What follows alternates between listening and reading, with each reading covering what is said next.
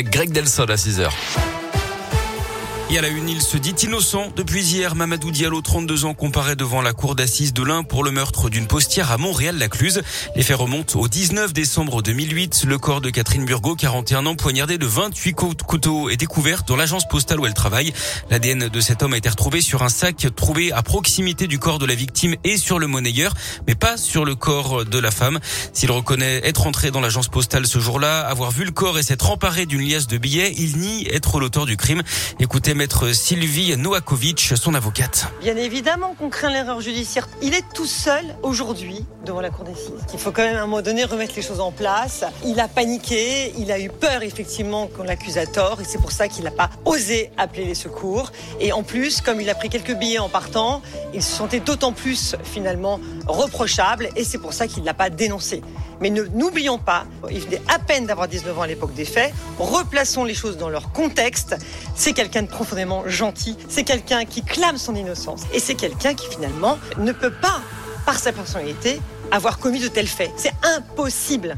L'enquête s'était tournée dans un premier temps vers un autre suspect, Gérald Thomasin, acteur césarisé en 1991 comme meilleur espoir.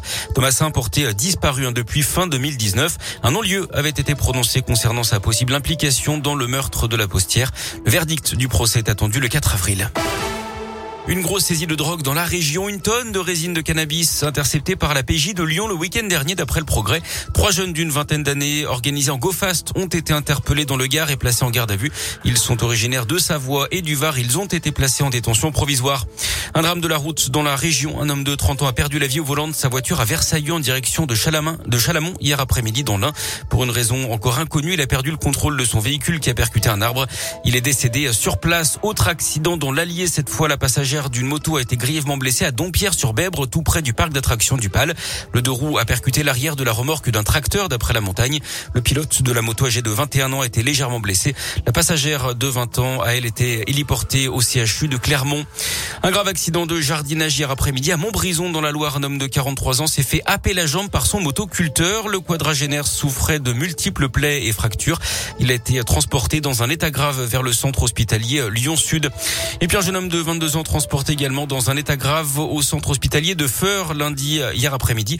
Il a été victime d'une sortie de route à Chazelle sur Lyon. Les pompiers ont dû découper le véhicule pour sortir la victime qui souffrait au niveau des cervicales et de l'épaule droite. Et puis je vous rappelle ces travaux sur la 47 chantier de nuit cette semaine sous le tunnel de Rive de Gier dans la Loire. Autoroute fermée les trois prochaines nuits à chaque fois de 20h30 à 5h en direction de Saint-Etienne. Et puis on termine ce journal par du sport du foot. Deuxième match amical des Bleus ce soir à Lille. Rendez-vous contre l'Afrique du Sud. Coup d'envoi de la partie à 21h15.